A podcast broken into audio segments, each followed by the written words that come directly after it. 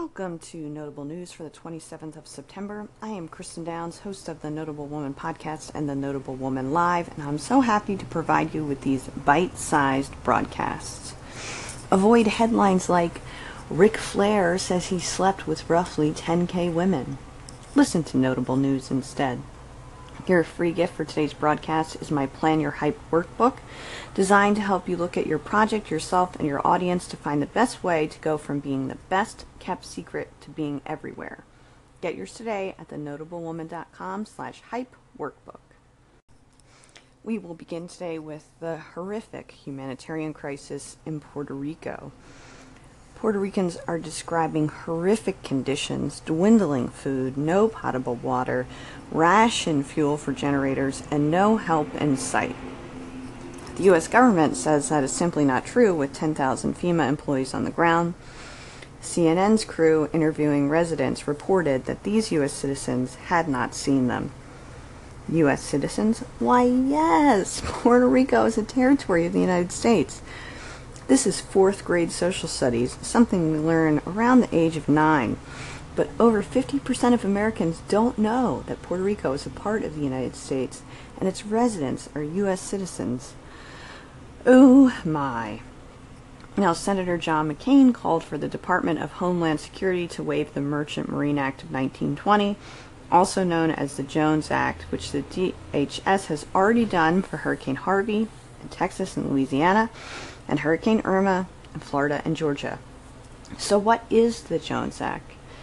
After World War I, America was very worried about German U boats. They had sunk nearly 5,000 American ships during World War I. So, Congress enacted the Jones Act. It was a way to guarantee that the United States would maintain shipbuilding industry and labor that was seafaring. Now, one section of this law decreed that only American ships could carry goods and passengers from one U.S. port to another. In addition, those ships had to be built, crewed, and owned by American citizens. Now, I was shocked and appalled last night to see that the DHS had denied John McCain's request. These people are going to die. I wondered, is it that we want to kill these Latino people? Uh, perhaps, but it seems like it all comes back to money. Puerto Rico is in deep debt to Wall Street, and some experts think that this disaster will push Puerto Rico to default, which could make Wall Street millions of dollars. This is even something that Trump has referenced in his tweets on the subject. Very, very, very few tweets on the subject. Mostly he's been talking about the NFL. Now, the DHS says that waiving the Jones Act won't really help these people, which is why they're not going to do it, which is just a load of crap. So, what I would love for you to do is go watch uh, San Juan's mayor on any of the interviews that she did yesterday, where she cries about people dying in hospitals because there is no power. And then I want you to call your representatives and demand some action. This is completely inexcusable. People are dying not that they might die, they are literally dying right now. In other horrible news, Roy Moore won the race for Jeff Sessions' seat against Trump back opponent Luther Strange.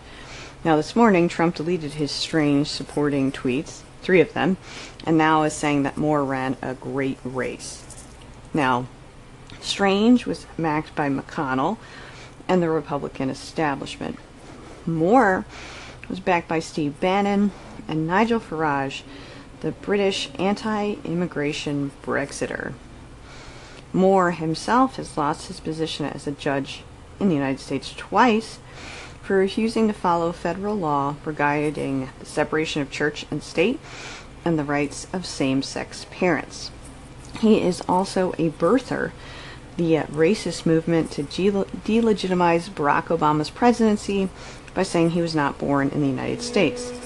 So last night I saw some people that were happy that Trump's candidate did not win, but Moore is not a better choice. In fact, I think he's much worse, and I think it's very terrifying that he now joins the U.S. Senate. Speaking of Jeff Sessions, he gave a largely contested speech at Georgetown yesterday about free speech. About a third of Georgetown's law faculty asked him not to come in a letter that they sent him, and there was also a large gathering outside his speech of Georgetown professors on one knee. Now, I was personally a little flummoxed on what the speech was going to be about. We knew it was going to be about free speech but just this weekend, Trump and members of his administration fought against free speech so strongly. But that's exactly what Sessions was there to defend. Kind of weird, right? Now, he was there to fight against the anti hate speech policies that many universities have put in place, which Sessions says violate students' rights. So now we have an administration that denies the rights of black men to silently and peacefully protest but wants college students to have the right to say whatever hateful thing they would like to say. Gaslighting like I have never seen. That's it for today, folks. Please call your representatives about Puerto Rico and have a notable day.